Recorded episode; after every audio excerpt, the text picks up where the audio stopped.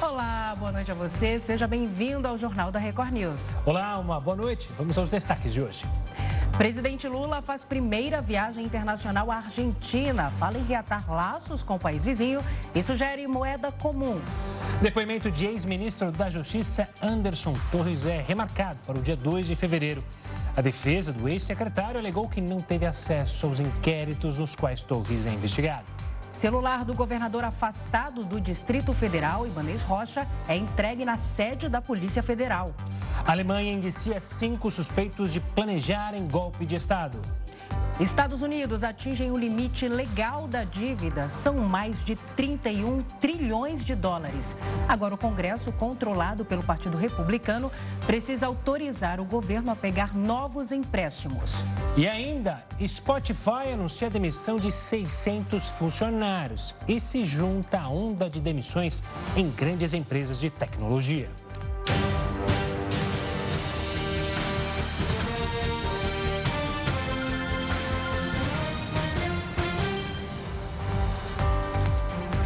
Na primeira viagem internacional, o presidente Luiz Inácio Lula da Silva foi à Argentina e falou em reatar laços com o país vizinho. Depois de um encontro na sede do Poder Executivo argentino, os presidentes Luiz Inácio Lula da Silva e Alberto Fernandes conversaram com a imprensa. Esta é a primeira viagem internacional de Lula e marca também o retorno do Brasil à comunidade dos estados latino-americanos e caribenhos. O bloco tem como objetivo fazer uma integração política, econômica e social das nações do grupo. Os dois líderes falaram em uma reaproximação entre os dois países, tanto politicamente quanto economicamente. É a retomada de uma relação que nunca deveria ter sido truncada. Aquela relação de paz, aquela relação produtiva Lula ainda comentou que tem interesse em voltar com os investimentos do BNDES na região dentro das possibilidades econômicas brasileiras e afirmou que este é o papel de países maiores para auxiliar outros com menos condições. O presidente disse que, com o interesse dos empresários em obras, não tem motivo para o Banco Nacional de Desenvolvimento deixar de fazer financiamentos no país vizinho. Durante a passagem pela Argentina, Lula ainda fará reuniões bilaterais e se encontrará com empresários. Na quarta-feira, ele dá sequência na viagem oficial e vai para o Uruguai, onde vai se reunir com o líder uruguaio Luiz Alberto Lacage Pou. E o ministro da Fazenda, Fernando Haddad, afirmou que o Banco do Brasil irá financiar exportações para a Argentina com garantias dos dois países. Para viabilizar o projeto, o Ministério está desenvolvendo a criação de um fundo garantidor. Nós queremos sim é, restabelecer uma linha de crédito para a Argentina, mas nós precisamos estabelecer um, uma espécie de fundo garantidor que nos permita alongar os prazos de financiamento das nossas exportações. E isso está na ordem do dia e essa encomenda já foi feita. Temos uma equipe no Ministério da Fazenda que está dedicada a encontrar uma fórmula que dê garantia, não apenas para os exportadores, mas também para o Brasil e para o Banco do Brasil em particular, que vai financiar as exportações né, por emissão de carta de crédito, né, dê garantia de que no topo do, das relações comerciais estarão dois países, Brasil de um lado, Argentina do outro, garantindo seus créditos recíprocos com base em algum ativo real e conversível. E o depoimento do ex-ministro da Justiça e ex-secretário de Segurança Pública do Distrito Federal, Anderson Torres, foi remarcado para o dia 2 de fevereiro. A expectativa era de que Torres fosse ouvido nesta segunda-feira. O repórter Matheus Escavazini tra traz as informações para a gente direto de Brasília. Matheus, boa noite para você. O que aconteceu? Porque essa mudança de data?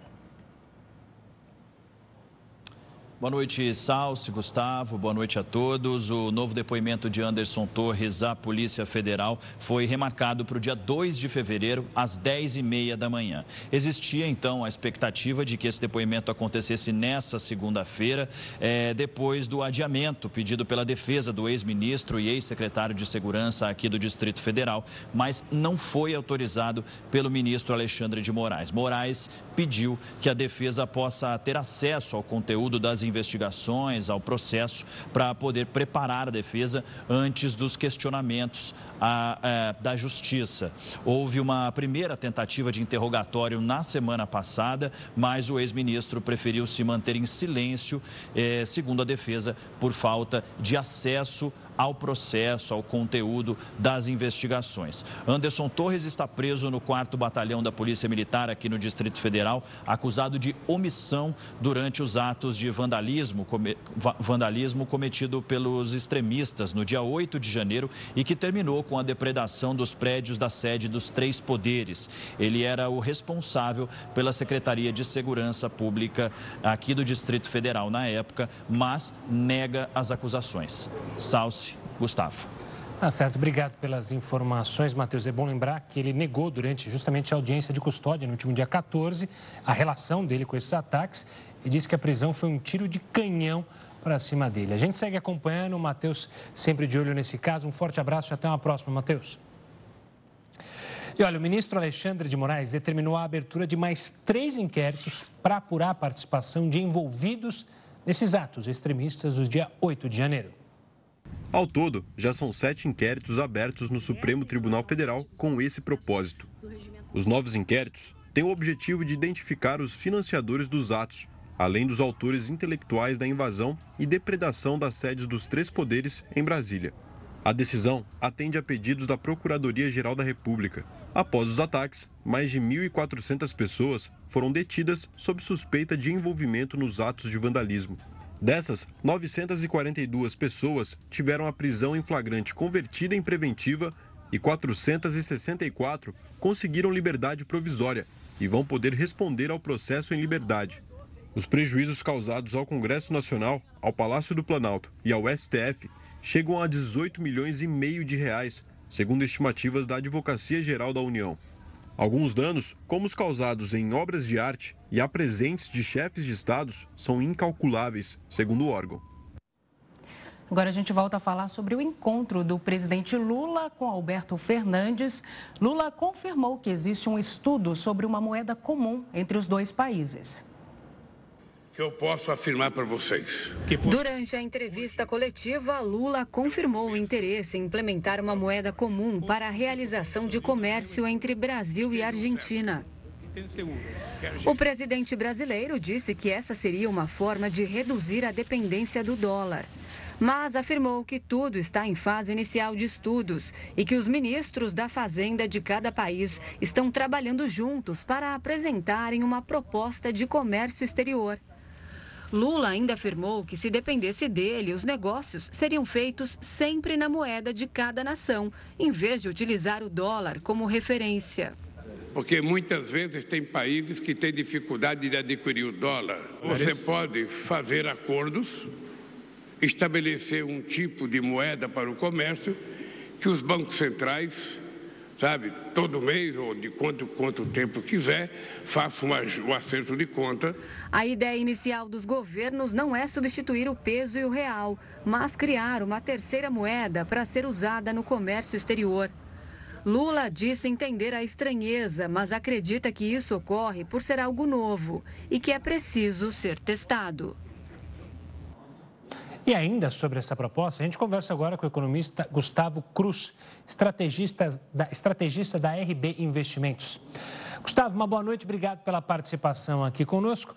Essa história causa um alvoroço já há algum tempo. Hoje, na visita, então, do presidente à Argentina, causou ainda maior alvoroço. Como você vê essa modernidade de criar uma, não uma moeda, mas uma forma de você não estar atrelado ao dólar? Pode, de fato, funcionar? Uma boa noite para todos. Acredito que, pelo que a gente escutou, não seja um caminho muito fácil, não parece que vai funcionar de forma tranquila. Muito pelo contrário, a gente vê o Brasil se prejudicando bastante com essa proposta, pelo que foi posto. Não foram detalhadas, não foi mostrado nenhum estudo econômico para divulgar por que, que eles estão tentando avançar nessa medida.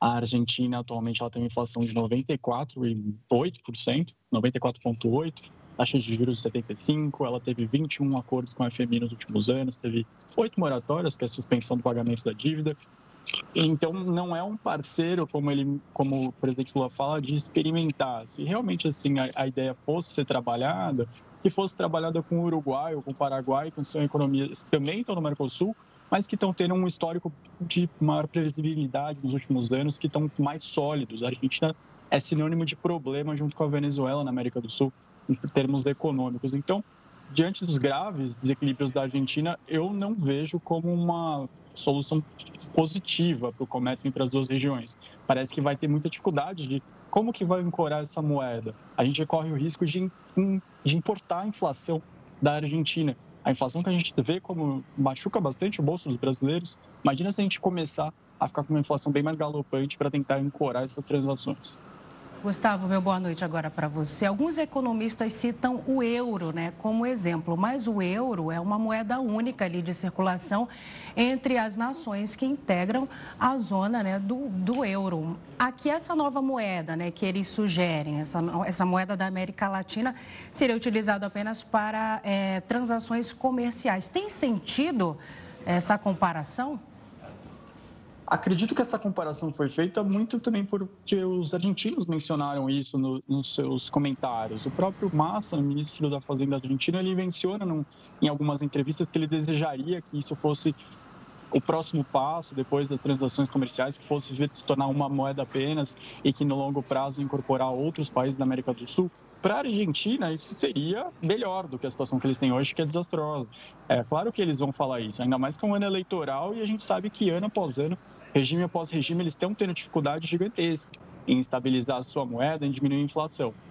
Agora, para se tornar, pensando no que estão propondo hoje, seria o SUR, né, que eles estão mencionando. Então, como que o empresário brasileiro ele utilizaria essa moeda? Também não foi explicado. Então, você vende para a Argentina, recebe no SUR, mas mesmo assim você vai ter que fazer mais uma transação, que você vai ter que trocar esse SUR por um dólar ou por um real depois, mas aí o Banco Central ele vai fazer como? Ele vai colocar isso como reservas? Essa reserva vai valer, quanto? Me parece que no longo prazo é muito mais o Brasil sendo prejudicado para tentar sustentar uma possível recuperação da Argentina. É claro que a gente gostaria de poder ajudar nossos vizinhos, mas me parece que esse não é o caminho ideal. E também não me parece que a Argentina não está disposta a tomar alguns remédios amargos. A gente já está há algum tempo com o real. Se a gente voltar a olhar a década de 90, depois real, a gente teve uma, alguma série de remédios amargos que o brasileiro aceitou diante da estabilidade da moeda. Recentemente, a Argentina tentou algo parecido no governo Macri e a população rejeitou. Não vejo que, essa, que seria uma coisa diferente agora. Gustavo, dois questionamentos. É, você explicou muito bem né, que do lado argentino, há um interesse óbvio para tentar se ancorar ali no Brasil e conseguir sair da crise. Do lado brasileiro, a equipe do ministro da Fazenda e até a equipe eh, do presidente Lula cita que o Brasil perdeu espaço na negociação com os argentinos muito pela influência chinesa e que essa seria uma medida de recuperar espaço para um parceiro econômico importante. Queria entender esse ponto. E o segundo é por que, que é o, os economistas ou citam esse fato, olha, estar atrelado ao dólar é ruim por causa da variação cambial. Isso de fato afeta é, uma negociação entre países aqui da América Latina? Há uma variação do dólar? Isso é ruim para o empresário? Respondendo a segunda pergunta primeiro, eu acredito que a variação do dólar ela é relativa a outra moeda. Então, o Brasil, a gente fez um levantamento interessante aqui na RB Investimentos, que tirando 2017, nos últimos 10 anos, o Brasil ele tem uma das moedas mais voláteis comparado a alguns países pares, que nem são economias tão fortes assim, tão em excelência. A gente está falando de Chile, Peru, de México, de África do Sul e só ficaria atrás, por exemplo, da própria Argentina. Então, o Brasil e a Argentina não são exemplos recentes de moedas estáveis. Isso de querer não ficar dependente do dólar, você tem outras moedas em transações internacionais, você tem o euro próprio, a própria moeda chinesa também é utilizada e busca ser mais utilizada. Então, se o problema fosse exatamente o dólar, você teria outras alternativas antes de entrar nessa moeda em comum. Enfim, e indo para a primeira pergunta do Brasil ter perdido o espaço na, na, Argentina, é bom lembrar também que a própria Argentina vem encolhendo economicamente nos últimos anos. Se você tem uma, uma, um país com uma economia cada vez menor, obviamente a população argentina tem um poder de compra cada vez menor e, portanto, compra menos do Brasil também. E sobre a China ter ocupado espaço do Brasil, isso não é uma exclusividade da relação Brasil-Argentina. Se a gente pegasse o mapa do começo dos anos 2000, antes da reabertura comercial gigantesca que a China fez, os Estados Unidos praticamente eram um dos principais parceiros comerciais de várias partes do mundo. Hoje em dia, eles são só praticamente o primeiro parceiro comercial dos seus vizinhos, Canadá e México. A China fez esse movimento com quase o mundo inteiro, e por conta do, sua, do seu grande crescimento econômico. Mas sim, aí tentando defender um pouco do que foi dito, para não falar que eu estou só olhando o copo meio vazio, eu entendo que o Brasil pode voltar a assumir um protagonismo e integrar um pouco mais o Mercosul e fazer outro, outras direções de abertura comercial. O, o, presidente Lula poderia estar aproveitando a viagem à Argentina e ao Uruguai para reforçar postura e diálogo, para tentar fechar o acordo com a União Europeia, por exemplo, que seria extremamente benéfico para as regiões, ou também conversar em por que, que a gente não está discutindo uma aliança um, entre a Aliança do Pacífico e o Mercosul, a Aliança do Pacífico que tem México, tem Peru, tem Chile, Colômbia, então a América do Sul mesmo estar mais integrada. Acho que essas seriam diretrizes mais interessantes, mas aqui é uma opinião minha. E, Gustavo, é, de uma maneira geral, assim, é importante a gente esclarecer que uma moeda única não é a mesma coisa que uma moeda comum, né? Exato. Eu entendo que foi tentado separar ao máximo isso na questão de que moeda única é o que a gente tem na Europa hoje, o euro ele vale em todas as regiões.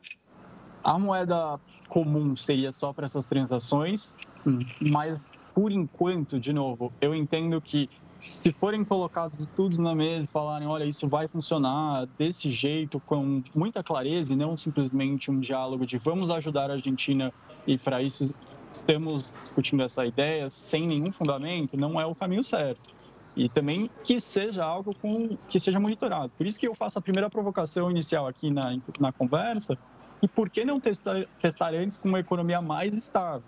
É claro que a gente quer ajudar a Argentina, a gente quer que a América do Sul seja pungente, é melhor para o Brasil também, mas tem que tomar o cuidado também de não absorver um risco de um país muito instável. A gente pode sim, isso é uma, faz parte do ensino econômico de qualquer estudante.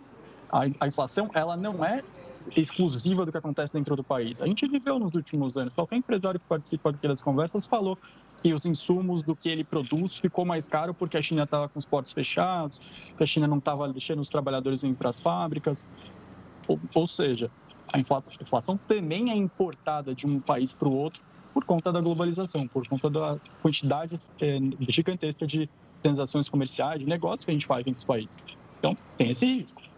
Tá certo. Gustavo, obrigado pela participação aqui conosco e pela análise. Um forte abraço e até uma próxima.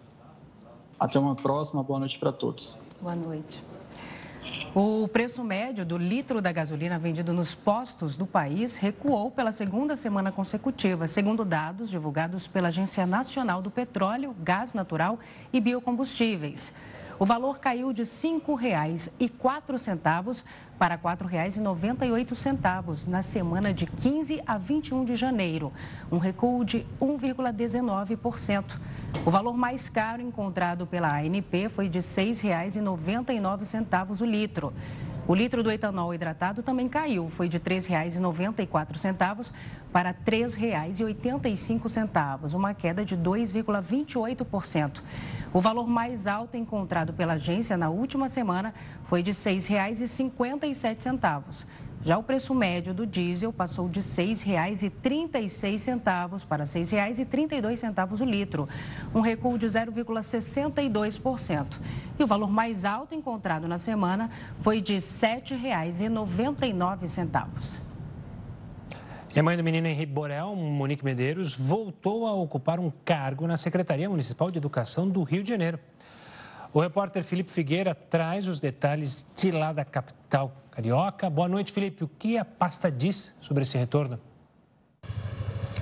Boa noite, Gustavo e Salsi. Boa noite a todos que acompanham o Jornal da Record News. De acordo com a Secretaria Municipal de Educação do Rio de Janeiro, a recondução ao cargo de Monique Medeiros aconteceu no final do ano passado e se deu por orientação jurídica.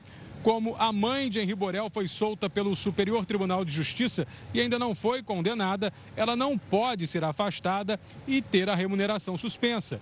O chefe da pasta, Renan Ferreirinha, disse nas redes sociais que, se dependesse dele, abre aspas, Monique Medeiros já teria sido demitida há muito tempo. Fecha aspas. Ele também afirmou que atualmente ela exerce função administrativa no almoxarifado da secretaria, longe da sala de aula e das escolas. O salário bruto do cargo é de R$ 3.100. Antes, Monique trabalhava no Tribunal de Contas do município do Rio ela foi exonerada de lá em março de 2021, quando o filho Henri Borel morreu aos quatro anos no apartamento onde moravam na Barra da Tijuca. A mãe e o padrasto da criança, o ex-vereador doutor Jairinho, são suspeitos de cometer o assassinato.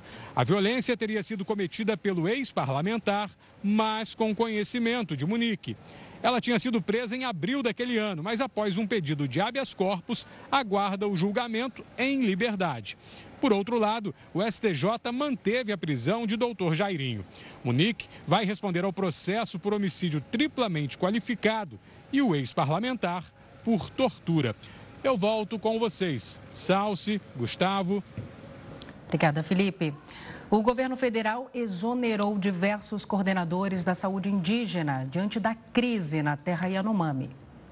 As exonerações foram publicadas nesta segunda-feira no Diário Oficial da União. O governo federal tomou a medida em meio à crise e denúncias de garimpo ilegal na terra indígena Yanomami, em Roraima. As mudanças na saúde indígena no Ministério da Saúde ocorrem após a visita de Luiz Inácio Lula da Silva ao território Yanomami. Neste domingo, o presidente esteve no local e disse que vai atuar para interromper o garimpo ilegal, além de anunciar que a Polícia Federal vai investigar crimes ambientais na região. Sabe, nós vamos levar muito a sério essa história de acabar com qualquer garimpo ilegal.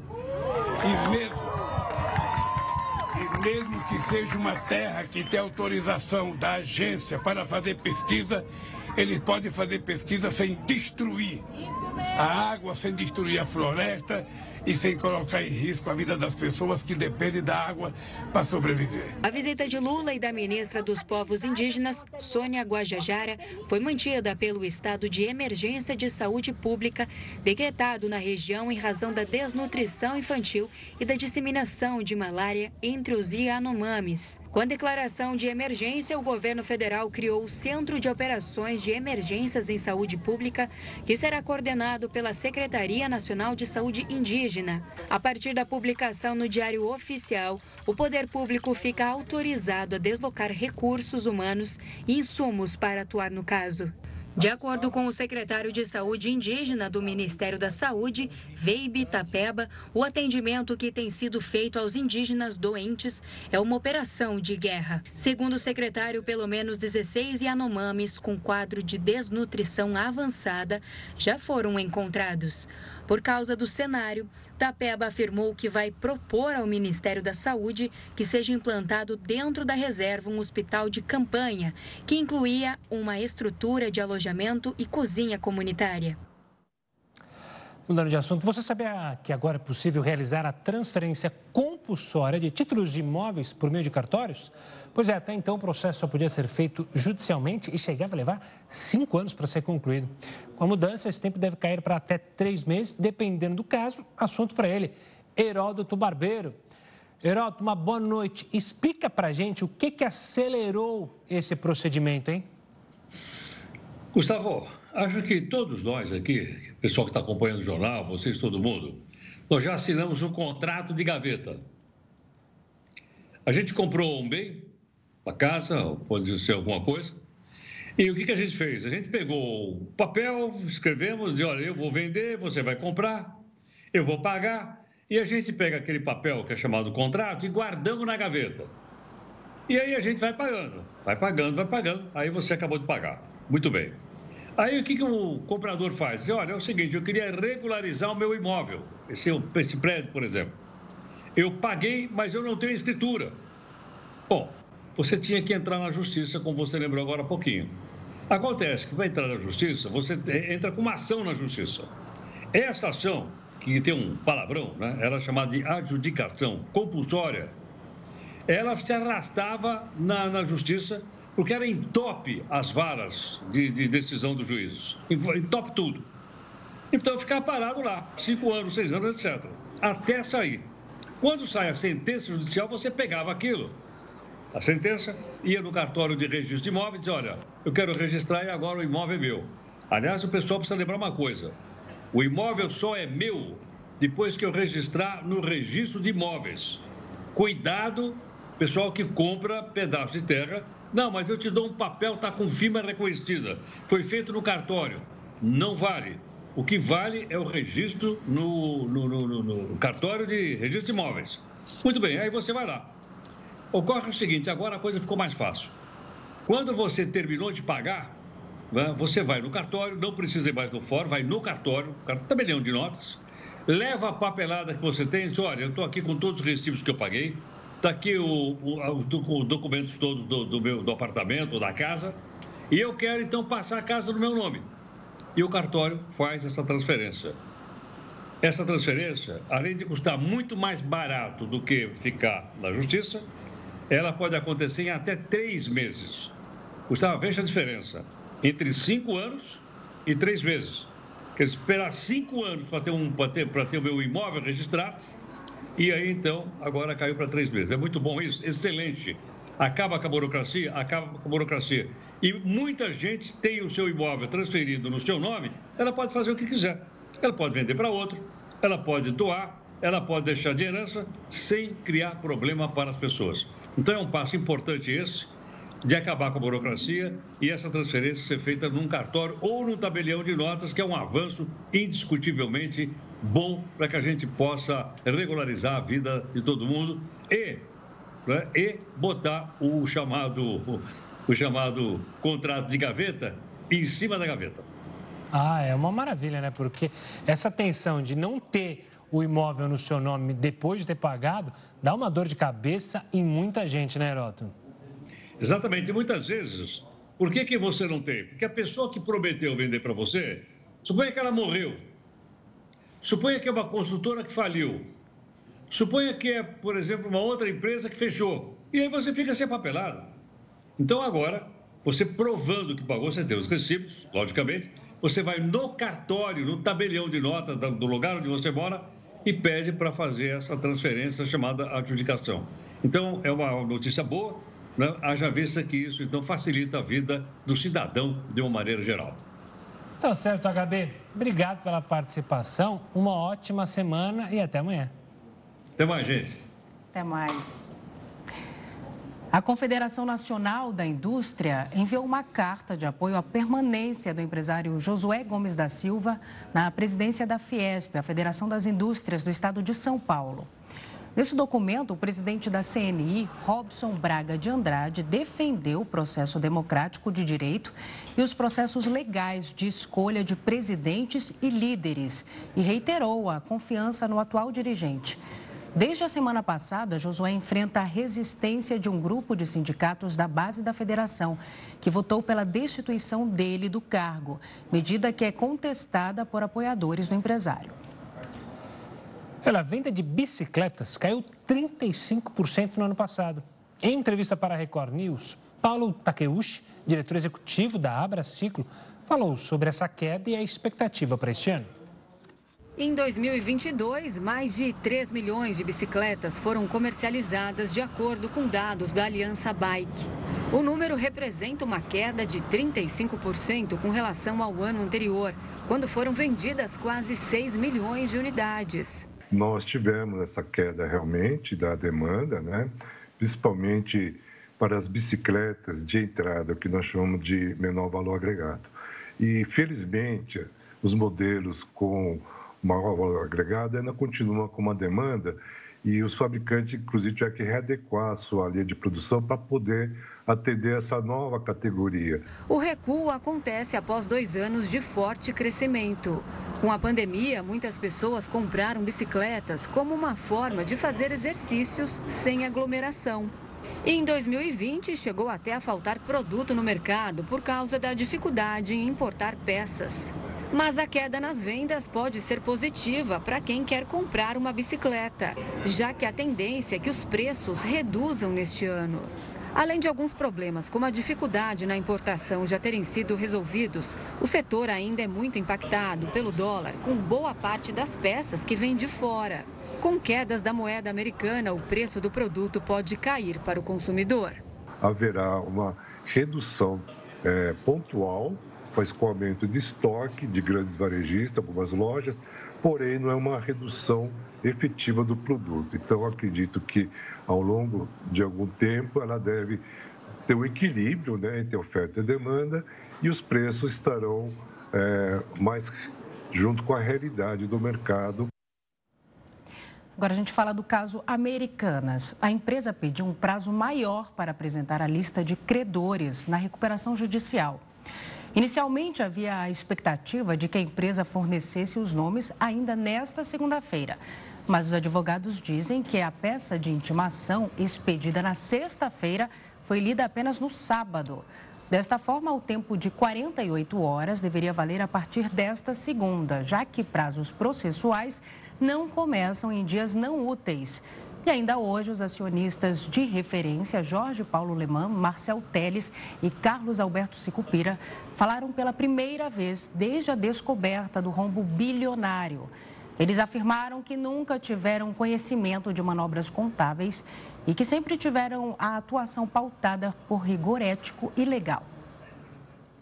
E o Spotify anunciou nesta segunda-feira a demissão de 600 funcionários e se junta à onda de demissões em grandes empresas de tecnologia. O Spotify, líder mundial das plataformas de áudio, anunciou que cortará 6% de sua força de trabalho, equivalente a quase 600 empregados. A companhia anunciou em outubro que estava desacelerando contratações para o restante do ano e para 2023. As ações da empresa acumularam queda de mais de 50% em 2022. A declaração acontece em meio a uma onda de demissões em grandes empresas de tecnologia: Google, Microsoft, Meta, Amazon e Twitter. Todas comunicaram grandes cortes nos últimos três meses. Apesar do crescimento acelerado no número de assinantes e da vantagem sobre seus concorrentes, o Spotify vem registrando prejuízos há vários anos. O CEO e cofundador Daniel Ek declarou que foram muito ambiciosos ao investir mais rápido do que o crescimento do volume de negócios da empresa. Ele disse que entrevistas individuais serão realizadas com os funcionários afetados. Os Estados Unidos atingiram o limite legal da dívida com mais de 31 trilhões de dólares de débito. Agora, o Congresso, controlado pelo Partido Republicano, precisa autorizar a suspensão ou aumento do teto caso o governo queira no... pegar novos empréstimos. Para analisar como o país chegou a essa dívida, essa situação e quais serão os impactos disso, a gente recebe o Roberto Dumas, estrategista-chefe do Poiter e professor do INSPER. Oi, professor, boa noite para você. Seja bem-vindo ao JR News. Boa noite, Gustavo. Boa noite, Salso. Prazer estar com você aqui novamente. É um momento muito delicado para os Estados Unidos, na né? inflação altíssima, o Tesouro vai ter que adotar algumas medidas extraordinárias. Que medidas seriam essas, professor? Veja, é, não é a primeira vez que corre o risco dos Estados Unidos entrarem, como a gente fala em inglês, no shutdown. O que, que é o shutdown? Você está com uma dívida de 31,4 trilhões e o Congresso, por enquanto, não permite que você aumente essa dívida. É importante que o Congresso e o Senado permitam que você aumente essa dívida para você não entrar justamente numa paralisa, paralisia do governo norte-americano. A paralisia do governo norte-americano seria terrível.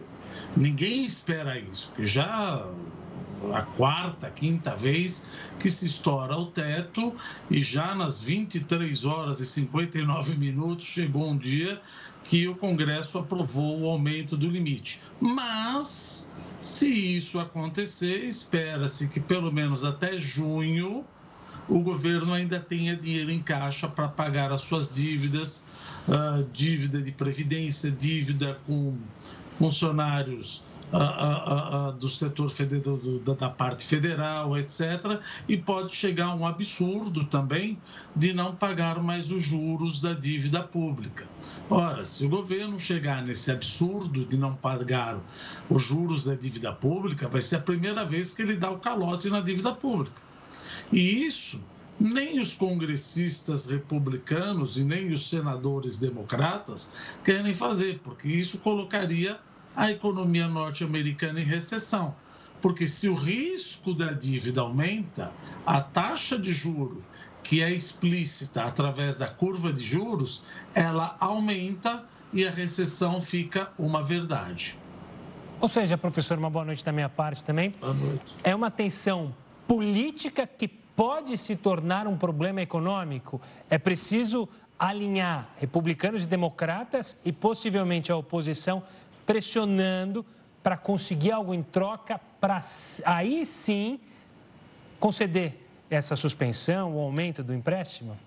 É exatamente, é sempre essa briga política, essa queda de braço entre republicanos e democratas, os republicanos querendo cortar algum déficit, alguns custos adicionais, os democratas querendo aumentar. Joe Biden aumentou muito a dívida por causa da pandemia, chegou no limite estabelecido pelo Congresso, mas isso daí não faria bem para nenhuma casa, nem para os congressistas, nem para o Senado, nem para os democratas nem para os republicanos. Então, é como você bem colocou, isso daí é uma tentativa de se alavancar e conseguir aquilo que os congressistas mais querem. Tentar é aquela coisa do toma lá, da cá. Se os congressistas não conseguirem ou liberarem ou fazerem certas, uh, atenderem certas demandas, provavelmente vai continuar indo até o último segundo. E aí eu acho que não dá para dizer certamente 100% de probabilidade, porque economia é uma ciência social, a gente não pode dizer, mas 99% de probabilidade que vão aumentar o teto de gasto em pelo menos mais 450 bilhões de dólares. E a Janet Yellen já que é a secretária do Tesouro, já elencou todos os problemas gravíssimos que aconteceria se os Estados Unidos não tivessem dinheiro para pagar simplesmente o juro que deve, que o mundo comprou esse título público. Então, o mundo está esperando que o governo tenha dinheiro para pagar esse juro da dívida pública, inclusive chinês, brasileiro, uh, europeu, etc., japonês, são os que mais compram títulos da dívida pública norte-americana, inclusive os norte-americanos. Era nesse ponto que eu queria chegar, porque, professor, não cumprimento aí da, das responsabilidades, né, da, das obrigações financeiras dos Estados Unidos afetaria não só o país, né, não só os Estados Unidos, mas a, a saúde financeira global, né? Não há menor dúvida, porque se você sobe a taxa de juros dos Estados Unidos, os Estados Unidos entram em recessão. Se os Estados Unidos entram em recessão, principalmente no momento onde o mundo deve crescer menos em 2023, com a Europa crescendo, talvez nem tão pouco agora, porque parece que a Alemanha está crescendo mais, mas certamente 2023 não vai ser um ano tão bom como foi 2022. Isso causaria, não é exagero dizer, mas um hecatombe nas contas públicas, um hecatombe na economia mundial, porque seria a primeira vez que o governo norte-americano, que eu tenha conhecimento, deu calote da dívida pública e isso transformaria os Estados Unidos num mal pagador do nível do Brasil. E aí os juros ficariam completamente uh, irreconhecíveis e as empresas que quisessem emitir dívidas, elas usariam aquilo que é considerado benchmark de risco ou seja, o risco dos Estados Unidos. Então, para levantar dinheiro fica mais caro. A recessão seria uma certeza para o mundo inteiro. E não é isso que o mundo precisa em 2023.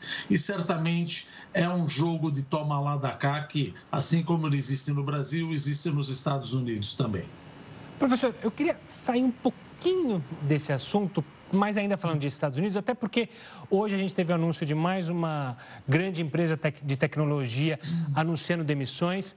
É, só falta das grandes, poderosas, a Apple anunciar um corte de empregos. Como isso pode afetar a economia americana ou pode, de fato, respingar em outras áreas? Afinal, a gente está falando das big techs, né, que Muitos comparam com o que foram as petrolíferas na década de 90, ou seja, são as empresas mais importantes do mundo hoje em dia. Isso tem um peso para a economia americana? Pode acontecer algo na economia ou você vê que são coisas separadas? Isso é um ajuste da economia, veja, não vamos dizer, não ajuste da economia, mas o ajuste do investimento. Porque as empresas de tecnologia são aquelas empresas que tendem a ter o maior parte do fluxo de caixa no segundo, terceiro, quarto ano da vigência dela. Conforme a taxa de juros dos Estados Unidos está subindo, o fluxo de caixa, ou melhor, o valor presente desse fluxo de caixa, ele é impactado demais. Como ele é impactado demais, essas empresas perdem dinheiro na bolsa. Elas não conseguem emitir novas ações ao mesmo preço ou fazer, eventualmente, quem ainda não emitiu ação, fazer um IPO.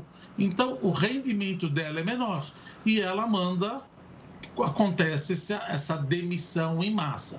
Por um lado positivo, isso pode ser benéfico, inclusive como foi para o Brasil no primeiro trimestre do ano passado, porque no momento que essas empresas de tecnologia sofreram, aquelas investidores que estavam investindo em mercado emergente, justamente quando as empresas de tecnologia estavam apanhando e começou a guerra da Rússia e da Ucrânia, os investidores que deveriam investir 1 ou 2% do que eles têm de dinheiro para administrar em mercado emergente, eles pensaram o seguinte: vou colocar meu dinheiro aonde? Na Rússia? Não. Na Bielorrússia? Não. No leste europeu? Não. Na Turquia? Não na Argentina, não. Na Venezuela, não. O que, que sobrou? Brasil e México. Por isso que Brasil, no primeiro trimestre do ano passado, por causa do aumento da taxa de juros dos Estados Unidos, por causa da queda do preço das empresas de tecnologia, o Brasil houve uma rotação de ativos. Tiraram dinheiro dos Estados Unidos e vieram para o Brasil. Agora é ver como é que o governo vai se comportar e talvez possamos trazer mais dinheiro ainda com essa nova subida de taxa de juro dos Estados Unidos, que é o que chama de rotação. Tira de tecnologia e põe em empresas de valor. Como o que, que a gente chama de empresas de valor? Empresas de commodity, que está cheio no Brasil, inclusive frigorífico. Tá certo, Roberto. A gente agradece a sua participação aqui no JR News com as explicações sobre a crise econômica nos Estados Unidos e o reflexo dessa crise no mundo inteiro. Até a próxima. Até a próxima, boa noite a todos. Boa noite, Damas. Agora, vamos voltar ao Rio de Janeiro agora com o Pedro Paulo Filho, que está ao vivo de lá e vai falar para a gente sobre as fortes chuvas que atingem a capital fluminense. Como é que está a situação por aí, hein, Pedro? Pois é, Gustavo, nesse momento, desde o meio da tarde, na verdade, a cidade do Rio já tem contabilizadas pelo menos 56 ocorrências relacionadas à forte chuva que atinge aqui o município, a forte chuva que atinge o município desde o meio da tarde, entre alagamentos, quedas de árvore e até ah, desmoronamentos. Bom, antes de tudo, uma boa noite para você, boa noite, Salsi, a todos que acompanham o jornal da Record News. Está começando, voltando a chover aqui no Rio de Janeiro. A gente está em Deodoro, na zona oeste num desses pontos que estão passando por esse transtorno provocado pela chuva que vem atingindo aqui a cidade. Desse meu lado aqui, eu vou pedir para o nosso repórter cinematográfico mostrar, a gente está bem próximo à Vila Militar. Aqui só ônibus ou veículos mais altos conseguem passar por causa desse bolsão d'água. Alguns carros também aproveitam que vai se abrindo um clarão no, com a passagem de outros veículos para tentar passar e assim o carro não enguiçar no meio da água, como está acontecendo agora esse motorista que está passando aqui desse lado. Mas outros motoristas, eles estão seguindo aqui pela contramão. E aí eles fazem uma fila dupla, onde também há bolsão d'água, mas ainda assim no nível um pouco menor. E aí eles conseguem passar aqui e seguir viagem. Fato é que isso está causando um transtorno imenso na vida dos cariocas nessa volta para casa. Nosso repórter cinematográfico agora vai fazer uma volta aqui com a câmera para mostrar desse lado como está o trânsito aqui. Essa é a rua João Vicente, é uma das principais vias da zona norte do Rio de Janeiro. O trânsito está parado aqui até a altura do bairro de Bento Ribeiro, que é um bairro seguinte aqui. Só que muitas pessoas que estão nos ônibus lotados, elas estão preferindo descer dos ônibus e seguir viagem a pé. Não bastou só esse alagamento para causar transtornos para os moradores. É porque desde as 6 horas da noite, a circulação de trens aqui no Rio de Janeiro também está parcialmente interrompida. Às 6 horas da noite, a circulação nos ramais de Japeri e Santa Cruz, que são dois dos principais ramais, os mais movimentados ramais de trem aqui do Rio de Janeiro, essa circulação nesses dois ramais foi interrompida por causa de uma ocorrência na região de Deodoro. A princípio, seria um raio que caiu num espaço que é responsável aí pela manutenção dos trens e a circulação só foi restabelecida no ramal Japeri agora às 8 horas da noite, mas em direção a Santa Cruz continua interrompida. Por isso, esse é o cenário que a gente vê nesse momento. Até o momento são 23 bolsões d'água, 20 quedas de árvore na cidade e as ocorrências continuam aqui no Rio de Janeiro por causa da cidade que, da chuva na cidade que está em estágio de mobilização. Salce e Gustavo. Verdadeiro caos, né, Pedro? Obrigada pelas suas atualizações. Bom trabalho para você. A Polícia Federal divulgou hoje que está praticamente concluída a investigação sobre as mortes do jornalista britânico Don Phillips e do ambientalista brasileiro Bruno Pereira, mortes ocorridas em junho de 2022. Este é o homem que, de acordo com agentes federais, planejou as mortes de Dom Phillips e Bruno Pereira. Rubem Dário da Silva Vilar, conhecido como Colômbia. Ele fornecia as munições para o Jefferson, para o Amarildo, e essas munições são as mesmas que foram utilizadas no homicídio. A polícia prendeu Colômbia em julho do ano passado. À época, ele pagou fiança e ficou em liberdade provisória. Depois, descumpriu medidas impostas pela justiça e voltou a ser preso. O colombiano ainda apresentou documentação falsa ao se apresentar para agentes no início das investigações, quando negou seu envolvimento. Colômbia era o chefe de um esquema de pesca ilegal na região do Vale do Javari. O motivo do crime é que ele teria se sentido ameaçado pelo trabalho de Bruno Idom. Polícia Federal enviou um relatório para a Justiça com seis novos indiciamentos. Três pessoas com participação direta no caso já foram indiciadas e estão presas em prisões de segurança máxima.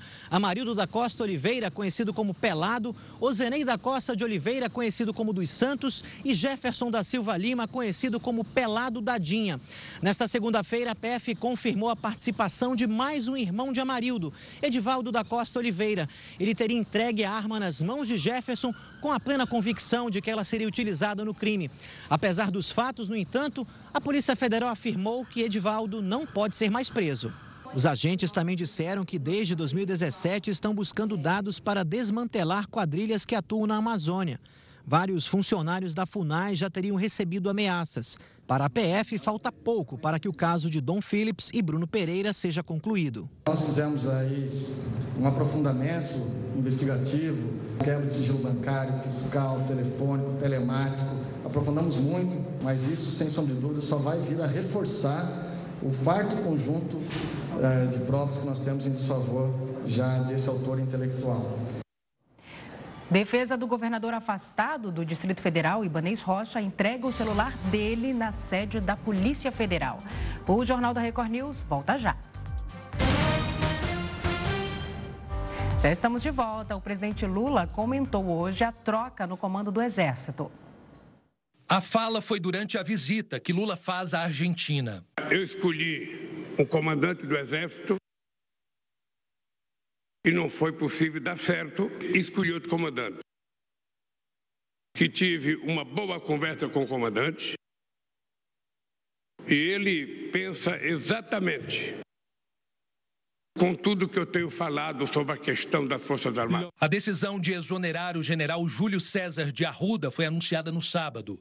O substituto será o general Tomás Miguel Ribeiro Paiva, que deve tomar posse nesta semana. A gota d'água para a mudança foi a recusa do general Arruda em revogar a nomeação do ex-ajudante de ordens do ex-presidente Bolsonaro a um posto de comando do Exército em Goiânia.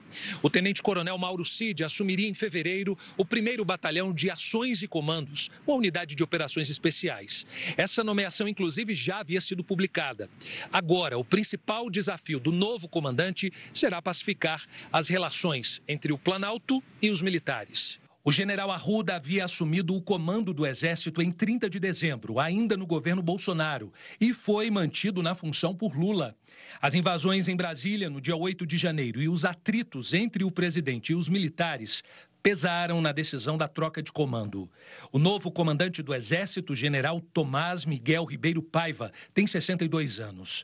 Ele nasceu em São Paulo e começou a carreira militar em 1975, na Escola Preparatória de Cadetes do Exército em Campinas. Tomás atuou em missão do Exército no Haiti e foi comandante da Força de Pacificação da Operação Arcanjo, nos complexos da Penha e do Alemão, no Rio de Janeiro, em 2012. Ele também foi ajudante de ordens do presidente Fernando Henrique Cardoso e chefiava o Comando Militar do Sudeste, responsável por São Paulo desde 2021, ainda na gestão do ex-presidente Jair Bolsonaro.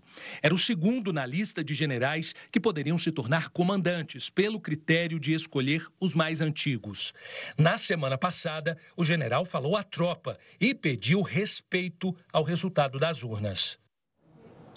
A Procuradoria-Geral da República denunciou mais 54 extremistas pelos crimes praticados contra as sedes dos três poderes. Os denunciados foram detidos no acampamento que ficava em frente ao quartel-general do Exército em Brasília. No total, 98 pessoas já foram alvos do Supremo. Essa é a terceira denúncia apresentada pela PGR. O órgão pede também que seja substituída a prisão preventiva dos 54 denunciados por medidas cautelares. A defesa do governador afastado do Distrito Federal, Ibanês Rocha, entregou hoje o celular dele na sede da Polícia Federal. A entrega do aparelho havia sido anunciada no fim de semana pela defesa de Ibanês. Na última sexta-feira, a Polícia Federal realizou operação de busca e apreensão no Palácio do Buriti, no antigo escritório e na casa do governador afastado. Ibanês é investigado no inquérito do Ministério Público Federal que apura a conduta de autoridades de Estado que se omitiram durante a invasão dos três poderes no dia 8 de janeiro.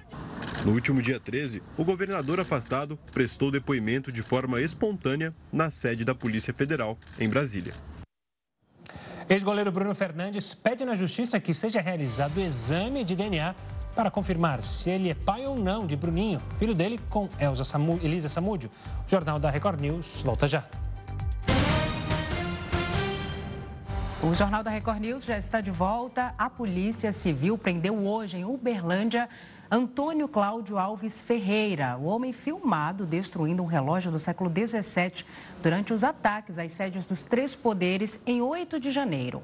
O objeto foi produzido na França pelo relojoeiro Balthazar Martinot, que trabalhava para a corte francesa.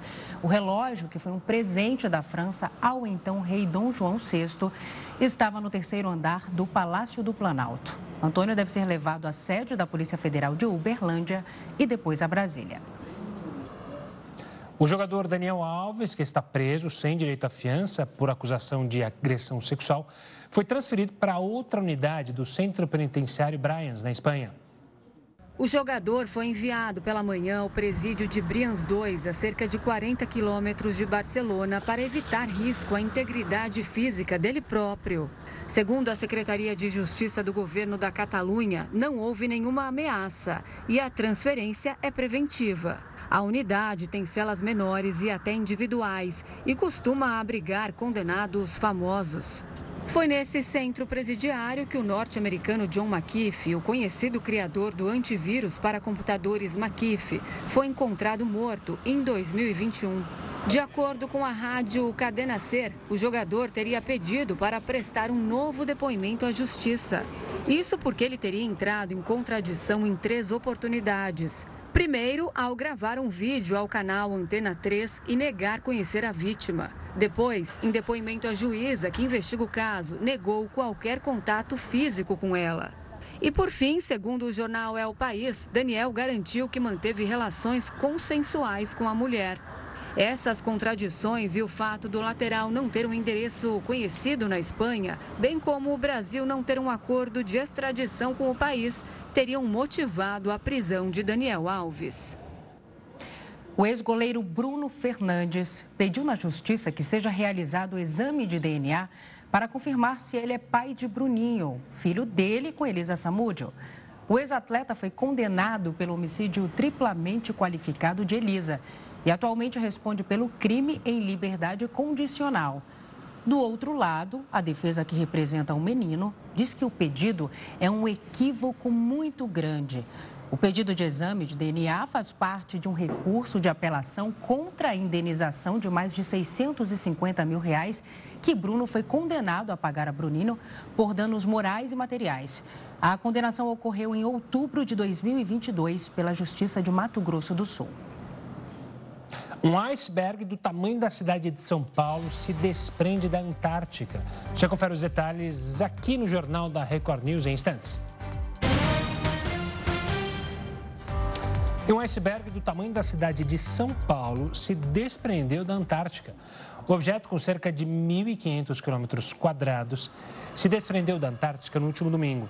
Embora a região esteja ameaçada pelo aquecimento global, a ocorrência não se deve às mudanças climáticas. O bloco de gelo se desprendeu depois que uma forte maré ampliou uma rachadura que já existia na plataforma. Outro iceberg de tamanho semelhante já havia se quebrado há dois anos na mesma área. O Jornal da Record News fica por aqui. Muito obrigada pela sua companhia. Tenha uma ótima noite e agora fique bem acompanhado com a Suzana Busanello e os News das 10. A gente volta amanhã. Tchau, tchau.